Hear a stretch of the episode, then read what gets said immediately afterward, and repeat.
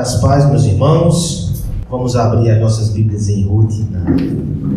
Ruth passou, né? Por hora. Ezequiel, capítulo 1. De Ruth a Ezequiel. Talvez você estranhe um pouco as figuras que vamos ver. Uma narrativa dá lugar a uma profecia, e uma profecia cheia de símbolos. Luan, eu gostaria muito de ver o seu desenho no final do culto. Viu? Nós iremos ver algumas coisas aqui bem interessantes. Vou ver se você é bom de, de desenho. Ezequiel, capítulo 1. O texto é um pouco longo e um pouco diferente. Acompanhe a leitura com atenção e com reverência e com esperança que Deus vai falar conosco através da sua palavra. Aconteceu no trigésimo ano, no quinto dia do quarto mês, que eu, que estando eu no meio dos exilados, junto ao rio Quebá, se abriram os céus e eu tive visões de Deus. No quinto dia do referido mês, no quinto ano do calendário do cativeiro do rei Joaquim, veio expressamente a palavra do Senhor Ezequiel, filho de Buzi, o sacerdote, na terra dos caldeus, junto ao rio Quebar, e ali esteve sobre ele a mão do Senhor. Olhei, e eis que um vento tempestuoso vinha do norte, e uma grande nuvem com fogo a revolver-se, e resplendor ao redor dela. E no meio disto, uma coisa como metal brilhante que saía do meio do fogo. Do meio dessa nuvem saía a semelhança de quatro seres viventes, cuja aparência era esta: tinham a semelhança de homem. Cada um tinha quatro rostos, como também quatro asas. As suas pernas eram diretas, direitas. A planta de cujos pés era como a de um bezerro, e luzia como um brilho de bronze polido. Debaixo das asas tinha mão de homens, aos, aos quatro lados, assim todos os quatro tinham rostos e asas. Estas se uniam uma à outra, não se viravam quando ia, cada qual andava para a sua frente a forma de seus rostos era como de homem. À direita, os quatro tinham o rosto de leão. À esquerda, o rosto de boi. E também o rosto de água em todos os quatro. Assim eram os seus rostos. Suas asas se abriam em cima. E cada ser tinha duas asas unidas uma a outra, e outras duas cobriam o corpo deles. Cada qual andava para a sua frente, para onde o Espírito havia de ir, iam. Não se viravam quando iam. O aspecto dos seres viventes era como carvão em brasa, a semelhança de tochas. O fogo corria resplandente por entre os seres, e deles saíam relâmpagos. Os seres viventes zigue-zagueavam a semelhança de relâmpagos. Vi os seres viventes e eis que havia uma roda na terra ao lado de cada um deles. O aspecto das rodas e a sua estrutura eram brilhantes como o berilo. Tinham as quatro as mesmas aparências, a mesma aparência, cujo aspecto e estrutura era como se estiverem uma, estiver uma roda dentro da outra. Andando elas, podiam ir em quatro direções e não se viravam quando iam. As suas cambotas eram altas e metiam medo. E nas quatro rodas, as mesmas eram cheias de olhos ao redor. Andando seres viventes andavam as rodas ao lado deles. Elevando-se eles, também elas se elevavam. Para onde o Espírito queria ir, iam, pois o Espírito os impelia. E as rodas se elevavam juntamente com eles, porque nelas havia o Espírito dos seres viventes. Andando eles, andavam elas. Parando eles, paravam elas. Elevando-se eles da terra, elevavam-se também as rodas juntamente com eles, porque o espírito dos seres viventes estava nas rodas.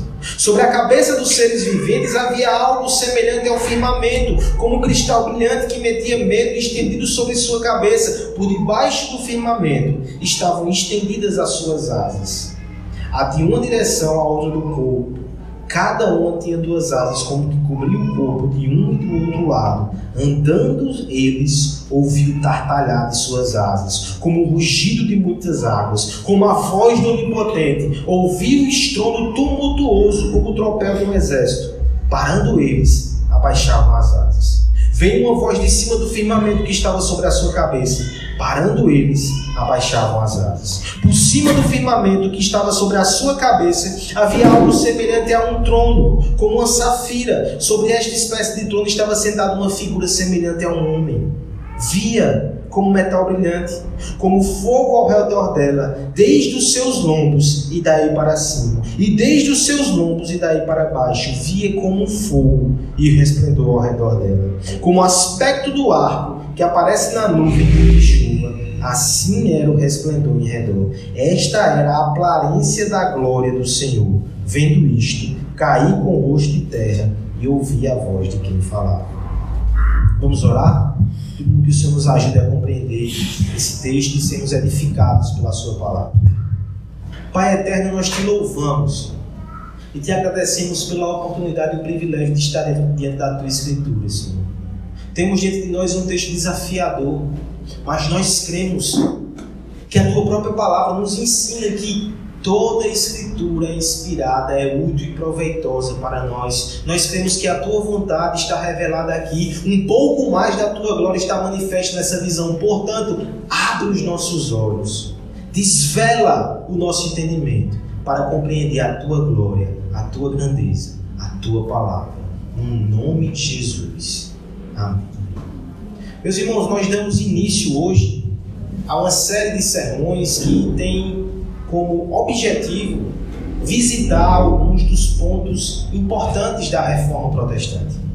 Hoje eu tenho o privilégio e o desafio de abrir essa série de sermões. 502 anos de reforma. Nos consideramos uma igreja reformada e nós precisamos considerar o que é tão essencial na reforma que nós devemos trazer para nós, que nós devemos defender, que nós devemos vivenciar enquanto igreja no século 21.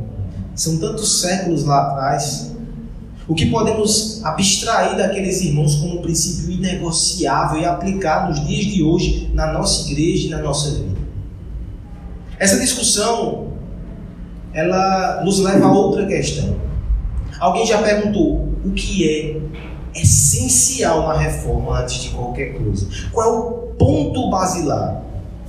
O que, como podemos resumir todo esse movimento? Qual é o ponto mais essencial? Um autor chamado Joel Big, no livro Vivendo para a Glória de Deus, no seu primeiro capítulo, já desafia essa questão. Se Deus quiser, nós estudaremos esse livro aqui no ano que vem, nas reuniões de doutrina. Já está separadinho lá. Mas nesse primeiro capítulo, já lhe dando um spoiler, ele vai levantar essa questão. O que é tão essencial assim na reforma? Qual é o elemento mais importante? Alguns defenderão que é a predestinação. Talvez esse seja o mais polêmico e o mais propalado, divulgado, inclusive porque não, porque não concorda, mas esse não é o centro da reforma. Nos próprios escritos de Calvino, esse não era o centro. Não foi com esse assunto que ele gastou mais pena de caneta. Soberania de Deus, sim, nós temos uma visão muito elevada da soberania de Deus, mas não é só isso. A reforma ela destaca todos os atributos de Deus e defende-os todos. Na verdade, o nosso conceito, o nosso princípio é que nós não devemos diminuir nenhum conceito de Deus para adequar-se aos nossos conceitos. Devemos entender como ele se revela na sua palavra. O que seria então esse elemento principal, central? O autor vai defender uma ideia que eu acompanho ele nesse raciocínio. Antes e acima de tudo, a igreja reformada e a teologia reformada têm uma visão elevada de Deus. Com isso, eu não quero dizer que os irmãos que não seguem esse movimento, eles não adoram o nosso Deus. Mas muitas vezes, pelos seus conceitos e pressupostos, eles não dedicam totalmente o coração na missão de entender o Deus que se revela glorioso e grandioso e dizer: Nós ficaremos com esse Deus. Nós não negociaremos esse conceito. Ainda que o nosso coração nem sempre o entenda, ainda que a nossa mente nem sempre abrace a totalidade disso, nós ajoelharemos, adoraremos e pregaremos esse Deus grandioso e glorioso. É por isso, meus irmãos, que o primeiro tema que nós estudaremos sobre reforma é uma visão gloriosa Deus antes de qualquer coisa. É essa visão que incendiou corações de homens para defenderem aquilo que defenderam, para serem perseguidos, mortos e martirizados no século XVI. Uma visão gloriosa de Deus que tomou conta dos seus corações. Como honrar esse legado? Como honrar o legado de homens que lidaram com convulsão política, calamidade social, crise religiosa, foram fiéis, corajosos e bíblicos no seu tempo? Só podemos honrá-los voltando à escritura que eles tanto amavam, que eles tanto pregavam, e encontrando aqui também essa visão. E veja, estamos diante de um profeta chamado Ezequiel, agora eu justifico por que esse texto. Na Bíblia, nós temos reformadores também. E os profetas, vias de regra, são esses homens que, no meio de calamidades e convulsões, são levantados por Deus para ter uma palavra de denúncia, de retorno e, acima de tudo, para levar o povo a reconhecer como o seu Deus é grande e como eles devem andar nos seus caminhos. Veja se esse não é o contexto de Ezequiel. Ezequiel fala para um povo que está enfrentando uma crise política gigantesca, eles foram arrancados da sua casa, eles estão exilados na Babilônia. Há uma crise social, esses que foram é, exilados, eles vivem marginalizados em sua maioria, vivem em um império estranho e ali são cidadãos de segunda classe. Esse povo também padece de uma crise religiosa.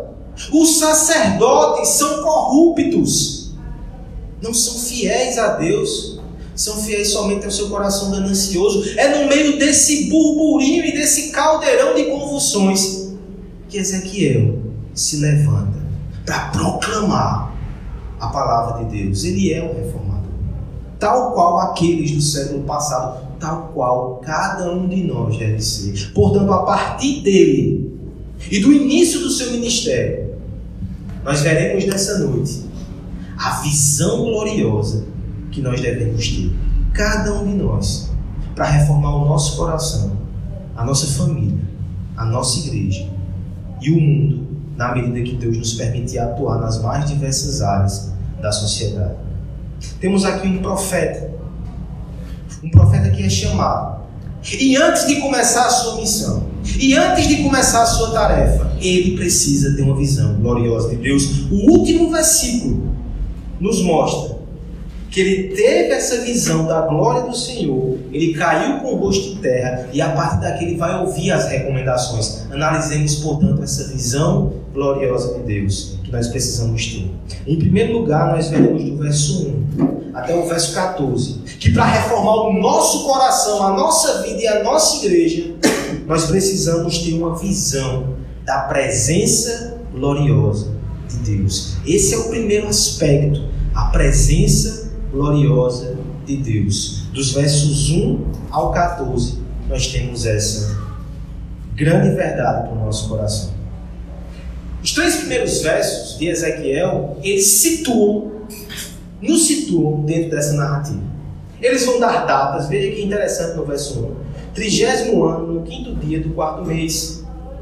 Vai nos mostrar que essa visão é dada estando ele no meio dos exilados, junto ao rio Quebar, e no meio de tudo isso, o céu se abre.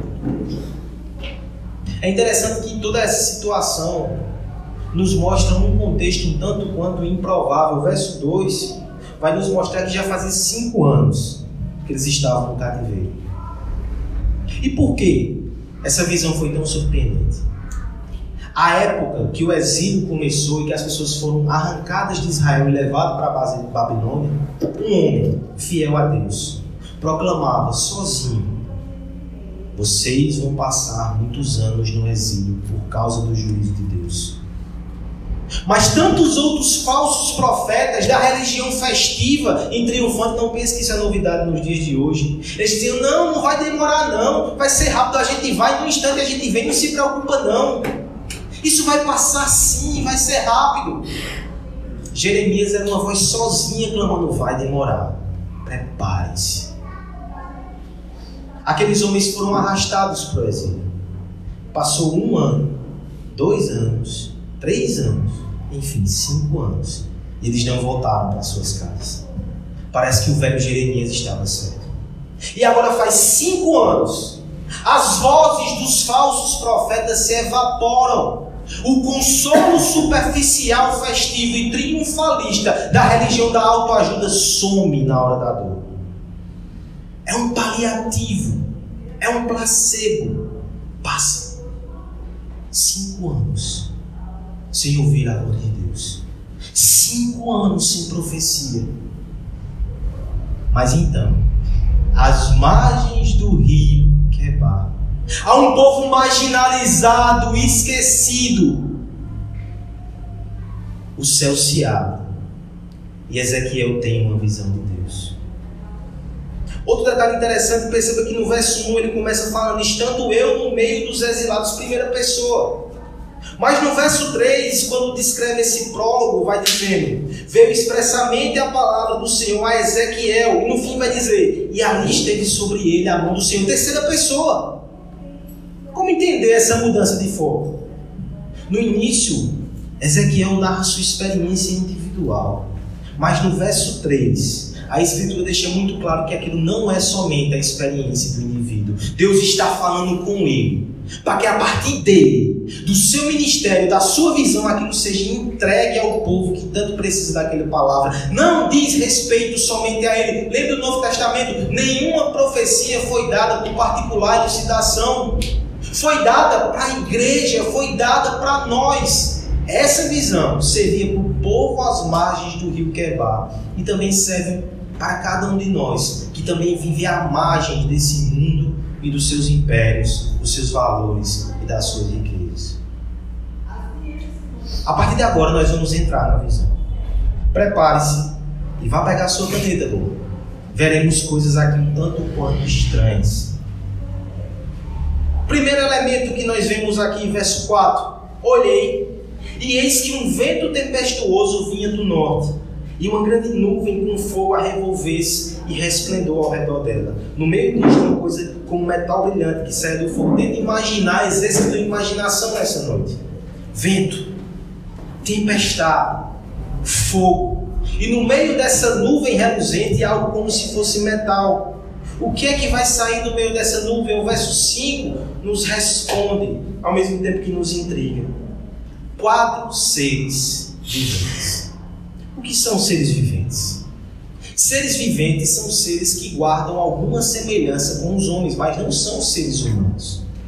Tem vida, tem semelhança, mas não são seres humanos. Ou você já viu um ser humano, um ser humano que tem as características que vão ser descritas aqui nessa visão? São quatro. Cada um dos quatro tem quatro rostos. Eles têm asas, asas erguidas, asas que cobrem o seu corpo e asas que encostam no companheiro do lado. E o texto vai narrando, vai descrevendo que eles se conectam como se fosse uma espécie de um objeto quadrangular. Você tem uma caixa feita por seres viventes, com as suas asas e os seus quatro rostos. Eles também têm pés polidos como bronze. Há fogo ao redor deles e há fumaça. Quais são os seus rostos? Qual é a semelhança do rosto de cada um deles? O verso 10 vai nos dizer que os rostos eram o primeiro, semelhante ao do homem, o da direita, rosto de leão, à esquerda, rosto de boi e rosto de águia. As suas asas estavam abertas e o espírito ia guiando os seus movimentos e eles se deslocavam sem precisar girar até que o verso 14 vai nos mostrar que eles zigue-zagueavam a semelhança de relâmpago. É uma cena esquisita. Luiz está com a mão na cabeça sem saber o que fazer. Que cena! Nós temos aqui uma série de símbolos que para nós são um pouco distantes, mas o povo de Israel sabia o que esses símbolos representavam. E o próprio Ezequiel, ele sabia o que aqueles símbolos representavam. Por exemplo, lá no capítulo 10, versos 16, onde uma visão semelhante, mais uma vez, é dada a Ezequiel, ele vai interpretar e vai nos mostrar que os seres viventes são querubins, são anjos. E nós lemos aqui, antes da pregação, Apocalipse, capítulo 4. E nós vimos que a mesma figura e a mesma cena com os rostos de boi, de águia, aparecem novamente em Apocalipse. E lá são seres viventes, são querubins, são anjos. O que isso significa, irmãos? Qual é a interpretação que nós temos aqui da palavra de Deus? Por que essa visão foi tão importante? Esses anjos, eles representam a Deus. Algum, alguns comentaristas vão dizer que cada um desses rostos, à sua maneira, representa um aspecto do poder e da glória de Deus. A sabedoria, a agilidade, a força, a resistência. Cada um desses querubins é como se representasse aquilo que Paulo vai dizer em Romanos capítulo 1, os atributos invisíveis de Deus que são comunicados na criação. A sua glória e o seu poder revelado em tudo isso. Os seus pés de bronze são a sua firmeza, como um comboio militar. O fogo, a fumaça que os envolve, representa a santidade de Deus. Então a primeira lição que surge para nós aqui é que estes querubins mostrariam a Ezequiel que os anjos do Senhor estavam ali às margens do rio Quebar. Aqui já é algo lindo, porque você percebe que esses anjos estão na consumação dos séculos na presença de Deus lá em Apocalipse 4. Mas eles não, são, eles não estão lá no fundo. Em todos os lugares eles estão, inclusive no meio de um povo refugiado. Mas há algo mais aqui nessa visão não só os anjos. Quando você para para perceber também que nas Escrituras, quando se fala em tempestade, por exemplo, Jó viu Deus sendo revelado no meio de uma tempestade. Furacões, e ventos fortes são usados para descrever a presença do Senhor na inauguração do templo de Israel. Uma fumaça tomou conta daquele lugar, as pessoas caíram, era a presença de Deus sendo representada. O fogo nós lemos aqui na liturgia o momento em que Abraão adormece e Deus passa por entre as partes de um animal para selar um pacto. Ele passa como uma tocha de fogo, a tocha de fogo que aparece para Moisés na sarça no deserto. O fogo que guiava o povo na sua peregrinação até a terra prometida no livro de Êxodo, e a fumaça e a nuvem que os protegia. Nós temos aqui muito mais do que a presença dos representantes de Deus. O próprio Deus está às margens do rio Quebar. Não é sem razão que o final do texto vai dizer que Ezequiel viu a glória de Deus. Seria maravilhoso se nós soubéssemos que os anjos do Senhor estão em todo lugar, estão mesmo nos momentos de dificuldade, de opressão, de luta e de dor, os anjos do Senhor estão ali, mas a revelação de Deus vai além. Não somente os anjos do Senhor, o próprio Deus estava ali. A figura dos querubins, eles envolviam um lugar. Alguém estava ali sendo representado naquela áurea de santidade. É interessante que na arca da aliança de Deus, que ela é colocada no santo dos santos, onde nenhum pecador podia entrar, estava esculpida a imagem de quatro querubins. Ou seja, o santo dos santos de Deus não se prende ao templo, não se prende a Israel. O santo dos santos permite ser exilado com o seu povo. Por favor, irmão, pense um pouco nisso. Deus expulsou através dos inimigos aquele povo da terra por causa do seu pecado. Mas Ele é tão misericordioso que Ele foi junto com eles. É como um pai que castiga o seu filho e vai junto com o seu filho para o castigo. Essa imagem da presença de Deus arrebatou o coração do profeta. Ele tem uma missão muito difícil pela frente. Ezequiel vai passar por situações dificílimas. Que Deus nos deu o privilégio de um dia estudar esse livro todo. Morte, rejeição e dor vão acompanhar o profeta. Sempre foi assim. Mas ele só vai cumprir esse chamado porque ele entende que Deus está ao lado dele. Há um poema de Richard Baxter que diz o seguinte: parafraseando, Deus nunca nos leva a um cômodo escuro pelo qual seu próprio filho não passou antes. E eu completo, com toda a humildade, não só passou, como ele próprio está ali conosco.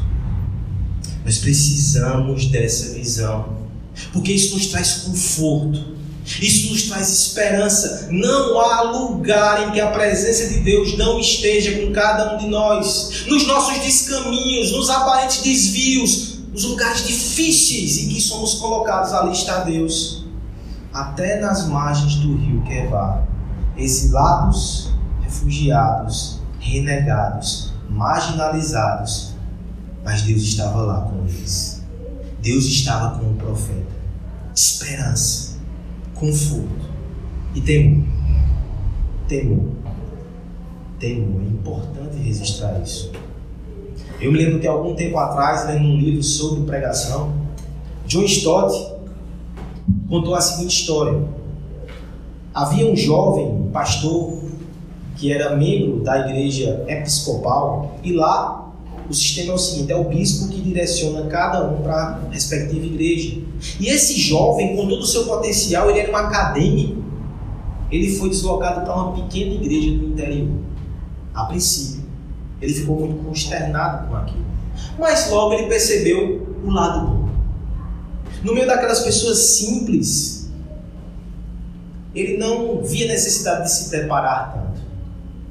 Então ele passava a semana na sua displicência e quando chegava no culto falava 30, 40 minutos de improviso, era o suficiente.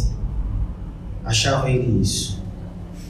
No entanto, em um dos domingos, em um dos serviços de culto, o bispo que o designou foi sem avisar. E aquele homem, quando avistou seu superior, suave, suave, ele não havia se preparado de forma adequada. Então ele foi na frente e começou a falar coisas desconectadas, mais desconectadas ainda do que o habitual, porque estava nervoso.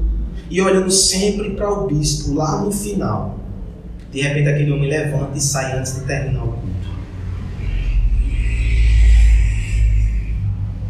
No início do culto, ele já pensou um plano, ele havia chamado o bispo e havia dito o seguinte: Eu fiz um voto para com Deus.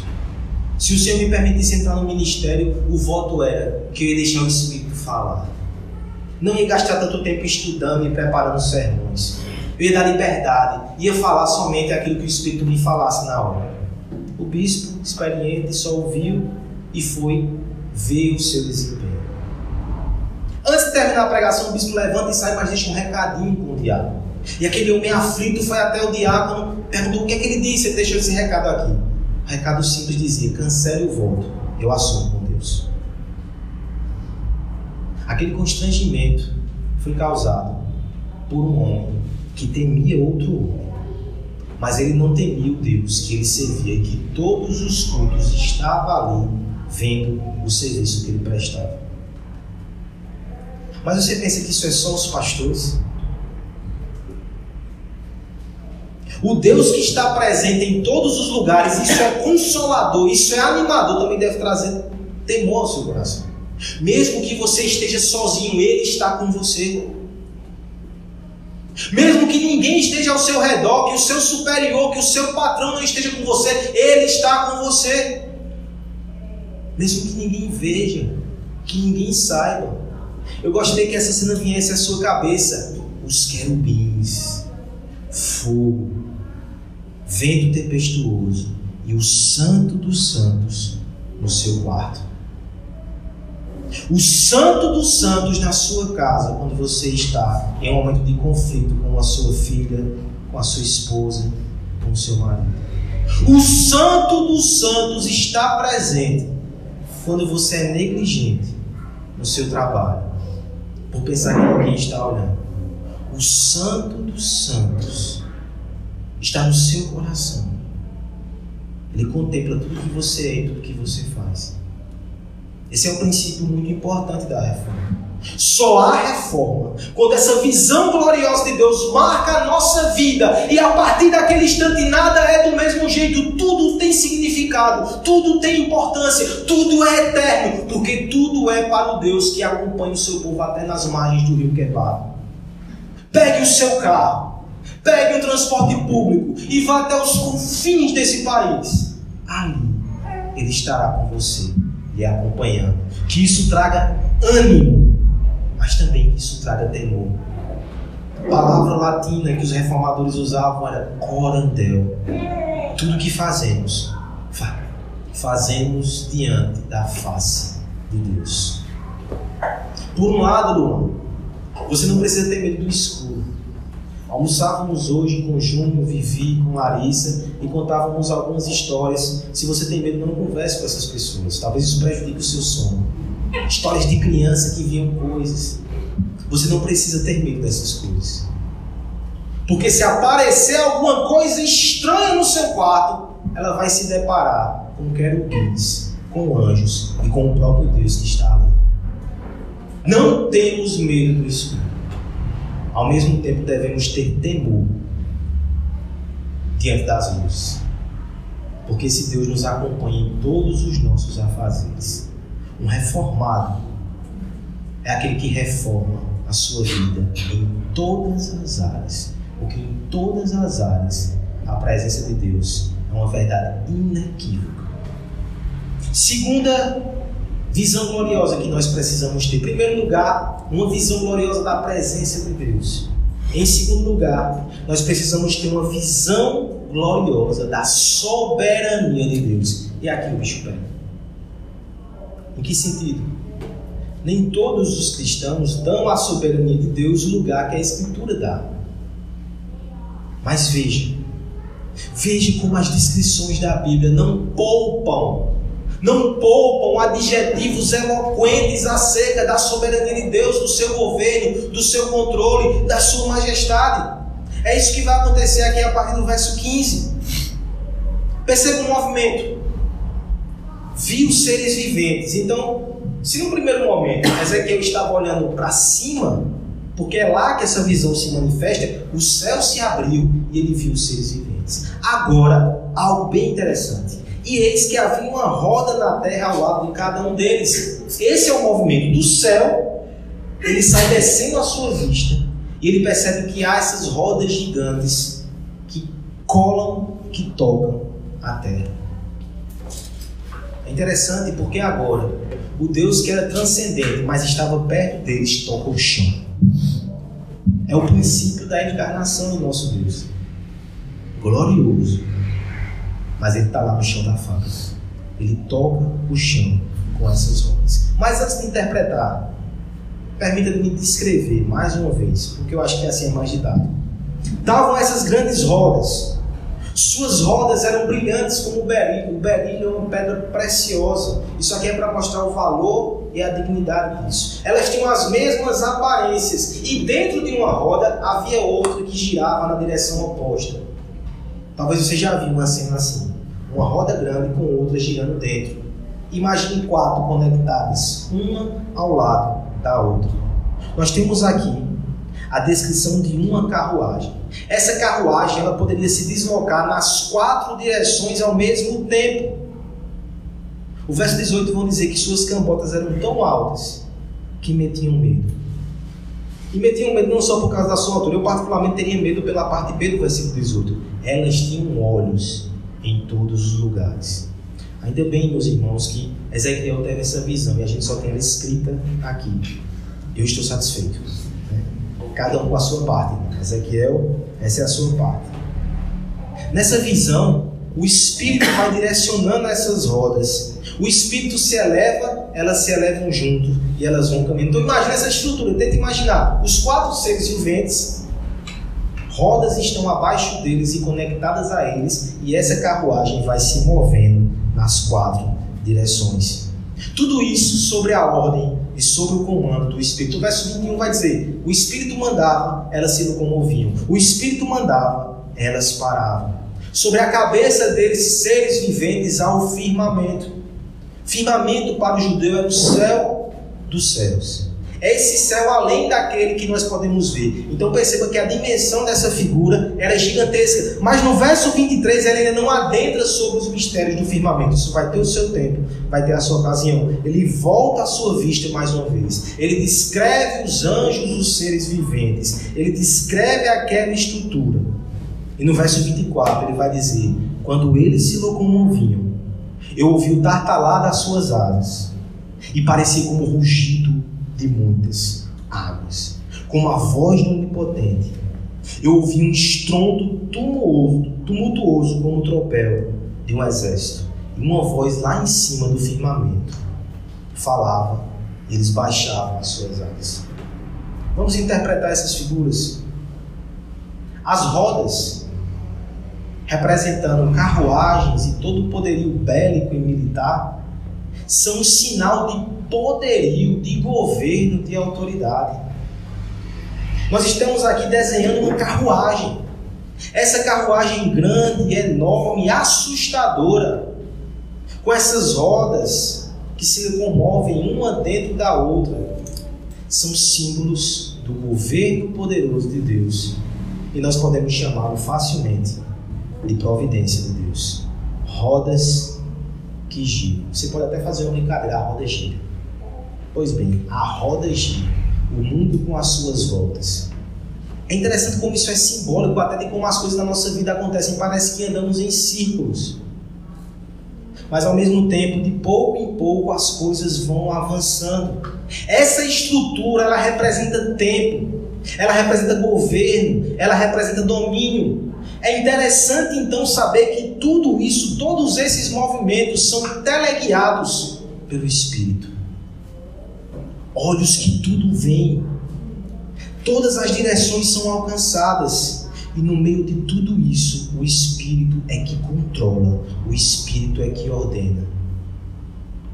E quando elas se movem no final do texto, e o texto nos descreve que é som de muitas águas, o salmista vai dizer que o som de muitas águas é a voz do Todo-Poderoso. O barulho dos exércitos é Deus em seu governo e a sua providência, guiando até mesmo as hostes celestiais. Como não lembrar daquela situação em que o profeta Ezequiel está cercado de exércitos, está tranquilo, e o seu ajudante está apavorado? Ezequiel diz: Calma, Ezequiel não. Esqueci agora o nome do profeta. Que subst... Eliseu Eliseu diz: Calma, o Senhor está conosco. E ele ora ao Senhor para que Deus descortine a visão espiritual dele. E ao redor daquele exército havia um grupo muito maior, infinitamente maior de seres celestiais que guerreavam pelo Senhor. A visão nos mostra um Deus que governa, um Deus que tem um exército que é todo poderoso, um Deus que conduz a história, que faz a roda girar, que controla cada um dos movimentos, um Deus que é soberano, mesmo ali no exílio. É interessante que no Oriente Antigo nós tínhamos a figura, o costume, a tradição de deuses tribais. O Deus da montanha, o Deus da campina, o Deus de Israel.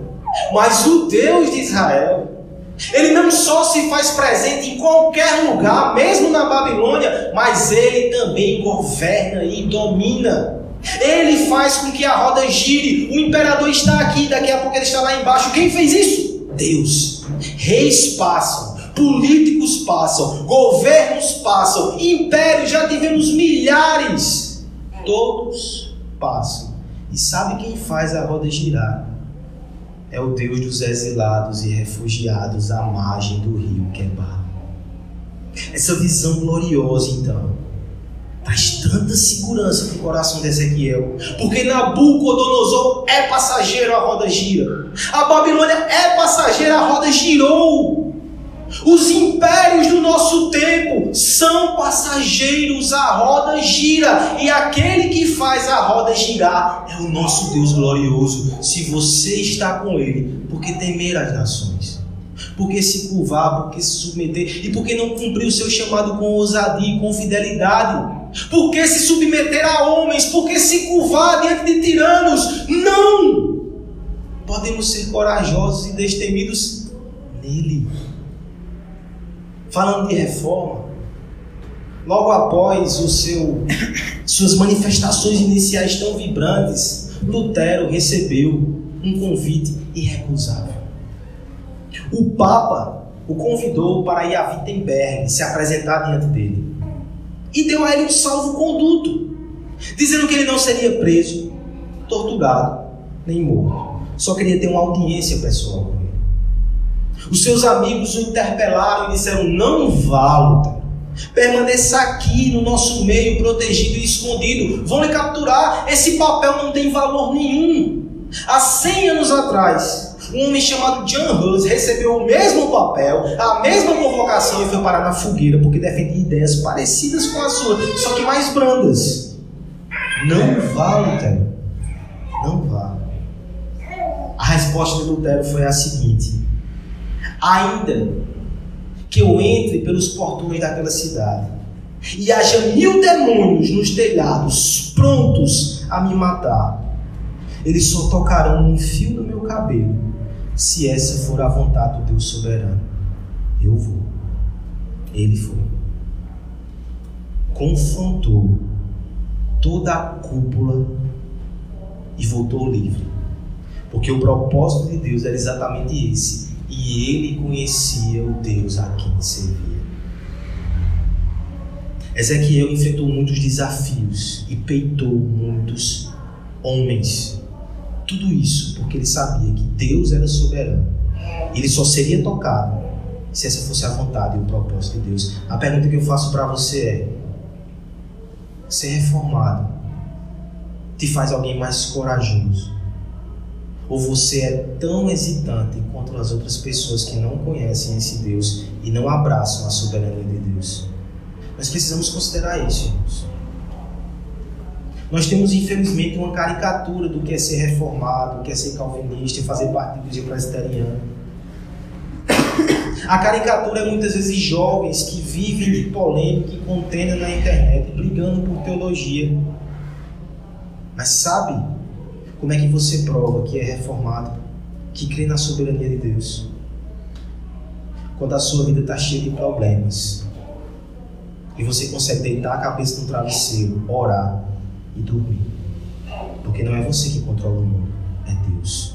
E você está conhecendo esse Deus. E você está confiando nesse Deus. Esse, de fato, tem um coração reformado. Não é aquele que recrimina outros irmãos porque não tem essa mesma visão teológica. É aquele que ora por esses irmãos e entende que somente Deus pode dar a eles essa compreensão porque Deus é soberano. Ele é que faz as rodas do mundo se moverem. É aquele que se arrisca. É aquele que obedece mesmo quando é impopular. É aquele que fala quando pode ser rejeitado. É aquele que se posiciona quando pode ser abandonado. Mas ele sabe que tudo isso só vai acontecer se Deus fizer a roda da providência girar. O nosso destino e a nossa vida não estão nas mãos dos homens. Aqui eu me lembro do Senhor Jesus Cristo diante de Pilatos. Pilatos diz: Homem, fale, a sua vida está nas minhas mãos. E Cristo diz: Só está nas suas mãos porque Deus a colocou aí. É isso que deveríamos responder a qualquer um que nos pressione. Deus te colocou nessa situação, me colocou nessa situação, permanecerei fiel, crendo, andando por fé, porque Ele é soberano. Essa palavra é desafiadora para nós, mas nós não podemos bater no nosso peito e nos orgulhar desse legado, dessa teologia, dessa história, se nós não estamos crescendo em coragem, em confiança independência do Deus soberano. Como é que está a ansiedade do teu coração? Como é que está a tua firmeza diante do mal e diante do pecado? Se ela cresce, eu posso te dizer que a cada dia mais você conhece, confia e ama no Deus soberano. Nós precisamos então, irmãos, ter uma visão gloriosa da presença de Deus, ter uma visão gloriosa da soberania de Deus. E por fim, dos versos 26 ao 28, nós precisamos ter uma visão gloriosa da graça de Deus. Porque aqui nós temos um detalhe interessante. Seres viventes relâmpagos, raios e trovões, rodas gigantes que se movem, cheias de olhos. Esse não é o tipo de visão que é tão tranquilizante assim. Dá um pouco de medo e o profeta vai dizer isso. Mas o texto termina com tanto consolo, com tanta esperança. Meu irmão, sempre que nós interpretamos a palavra de Deus de forma correta, é isso que acontece. Pode haver trovões, relâmpagos, mas no final há um arco-íris, há pacto, há aliança, é graça. Espero que eu não tenha falado demais, mas veja o que acontece aqui no texto. Leamos todos juntos, do verso 26 ao verso 28. Por cima do firmamento que estava sobre a sua cabeça, havia algo semelhante a um trono, com uma safira. Sobre esta espécie de trono estava sentado uma figura semelhante a um homem. Via como metal brilhante, como fogo ao redor dela, desde os seus lombos e daí para cima, e desde os seus lombos e daí para baixo. Via como fogo e o resplendor ao redor dela, como o aspecto do ar que aparece na nuvem em dia de chuva. Assim era o resplendor em redor e esta é a aparência agora do Senhor. Vendo isto, caí com o rosto em terra e havia voz que falava. Vamos fazer um exercício aqui de imaginação. Tente por alguns instantes esquecer que você sabe como termina a narrativa bíblica. Pense que você só sabe até onde Ezequiel sabe. O que é que Ezequiel sabe? Que o Deus Santo expulsou o povo da, da terra porque ele estava corrompido. Então, de repente, a primeira visão mostra que Deus está ali com eles, na sua santidade. Há um temor no coração. Depois nós vimos as rodas da providência, mas perceba, esse governo, essa providência foi os que, o que os levou ao cativeiro. Então, no primeiro momento, ele vê os seres viventes, ele baixa a sua vista, ele vê as rodas monstruosas. E ele ouve uma voz lá em cima, no final do verso 25 nos mostrou que havia uma voz que falou e as hastes dos querubins baixaram. E agora ele levanta cheio de temor e olha no firmamento. Quem está lá? Quem é que está lá? Quem é que está acima dos anjos? Quem é que está acima dos homens? Quem é que está acima das rodas da providência? Quem é que está acima das nações? Quem é que governa todas as coisas? Dependendo de quem ele for, a nossa situação vai ser gravemente afetada. Ele ergue os seus olhos para cima. Ele vai ver alguém que é brilhante como metal, nos diz o verso 27. Vai ver que há uma luz ao seu redor. Quase fica difícil de perceber quem ele é. O texto vai dizer também que ele tem semelhança a um homem. É um homem envolto em luz. É interessante que a Bíblia vai nos dizer que essa figura, aquele que se parece, que é uma figura semelhante a um homem, ele vai aparecer no Novo Testamento várias e várias vezes em as profecias, especialmente Daniel chamado do Filho do Homem. E há um homem no Novo Testamento que diz: Eu sou o Filho do Homem. Esse que estava em luz inacessível. Esse que estava no topo de toda essa estrutura. Certamente é alguém divino, mas é alguém que se parece com um homem. Mas ao mesmo tempo ele é tão inacessível. Como alcançá-lo? Paulo vai dizer que de fato Cristo está ladeado por luz inacessível, ninguém o viu, ninguém pode o ver. Mas é interessante que ao redor desse homem nós temos a figura do arco-íris. O que é que significa o arco-íris na teologia bíblica? Pacto. O pacto de Deus. Um poeta medieval vai dizer que toda vez que vemos o arco, o arco está apontando para o céu e não mais para os homens. Pense no arco como de fato uma arma. O arco-íris ele está virado para cima. No meio de toda essa estrutura assustadora, desse poder tão intimidador, há um homem, um homem divino. E no meio dessa luz, no meio dessa glória, no meio desse temor, há um arco como se nos lembrasse Ele é o mediador do pacto. Ele é aquele que intercede por nós, Ele é aquele que nos representa. E eu quero que você entenda que nós, nós entramos muito mais profundo nesse mistério, porque Ezequiel entendia essa figura messiânica. Nós sabemos o nome dele, o nosso Senhor Jesus Cristo, nós vimos os seus passos. Nós vimos que essa luz inacessível se misturou nesse mundo de trevas para iluminar esse mundo. O Deus que conduz a carruagem, a providência, as rodas, ele foi esmagado por essas rodas, por amor a nós. Ele não usou a sua carruagem para fazer uma intervenção política militar. Ele foi para a cruz. O fogo consumidor que foi consumido por nós, para que nós não fôssemos consumidos pela ira de Deus. Arco-íris, aliança, a paz entre os homens e Deus. Esse lembrete eterno está lá em Ezequiel, está no texto que nós lemos no início do culto, Apocalipse capítulo 4. Perceba como a Bíblia se conecta. As visões de Ezequiel, os pactos de Gênesis, a cruz no Evangelho e as profecias que João recebeu na ilha de Patmos. Está tudo conectado. Tudo fala sobre a redenção de Deus. Tudo fala sobre o Redentor de Deus, Jesus Cristo. Esse é o toque final. Ezequiel, no meio de vocês, há um Deus glorioso presente. Há um Deus glorioso soberano. Há um Deus glorioso cheio de graça olhe para o arco-íris. Aquele homem que está lá, ele está lá para selar a paz. Eu vim não para destruir o povo, eu vim para destruir o pecado do povo.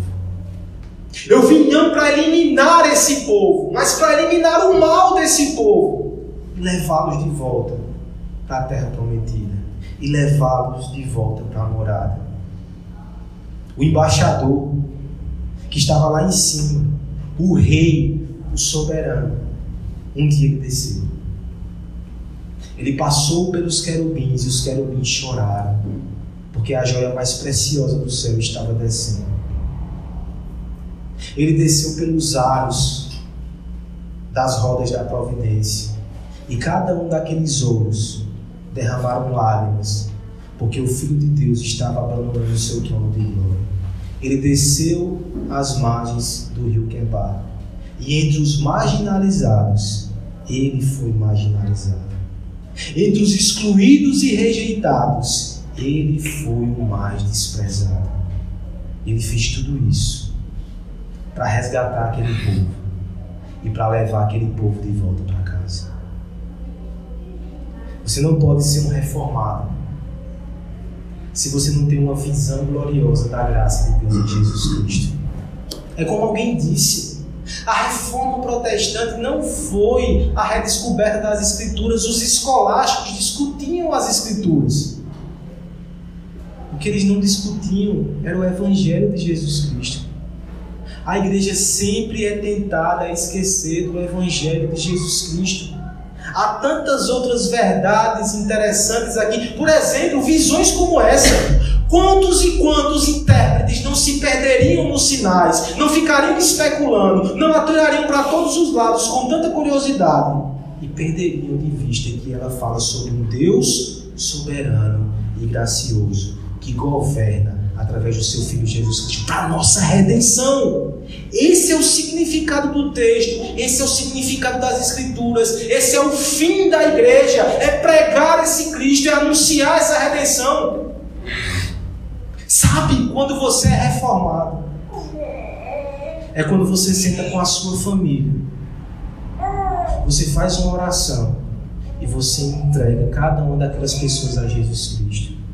Quando você senta com o seu filho e ele percebe que o assunto que mais toca o seu coração é falar sobre as belezas e as glórias de Jesus Cristo. É quando estamos aqui nessa igreja e nós não nos conformamos se Cristo não for anunciado, exaltado, proclamado e adorado. Quando o nosso coração aguarda chegar o domingo, não porque eu vou ouvir alguma coisa interessante para mim, vou, mas porque eu vou ouvir sobre o amado da minha alma, o meu Salvador, o meu Redentor, aquele que é mais belo do que milhões, aquele que derramou sangue precioso por mim, aquele que governa, aquele que guia os carros da providência, aquele que governa os querubins, aquele que é santo, santo, santo, mas morreu por impuros como eu e como você. Esse é o nosso Cristo.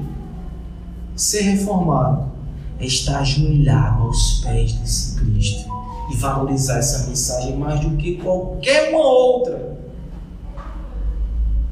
Nós não podemos perder essa mensagem. Nós não podemos perder essa visão. Porque se perdemos a visão de um Deus glorioso que está presente, que é soberano e que revela a sua graça em Jesus Cristo, nós deixamos de ser igreja. Nós deixamos de trazer salvação para esse mundo. Nós deixamos de transformar os nossos próprios corações domingo após domingo. Porque qualquer outra coisa pode te interter. Qualquer outra coisa pode deixar tuas costas pesadas com deveres e obrigações, mas só existe uma mensagem que transforma o coração. Uma visão gloriosa do Deus que é soberano, que é presente e que se revela em Jesus Cristo. Nada menos do que isso você deve exigir. Se um dia eu deixar de pregar essa mensagem, me tire desse púlpito. Nenhuma outra mensagem é digna de estar nesse púlpito. Você não pode aceitar nada menos do que isso. Eu não posso falar de mim. Não posso falar de vocês. Não posso falar de nenhum homem. Eu devo falar dele, para a glória dele, até o meu último sopro de vida. É assim que uma igreja reformada deve ser. É assim que uma família reformada deve ser. Se alguém entrar na tua casa, ela não deve passar dois, três dias sem perceber que aquele povo ali ama Jesus Cristo.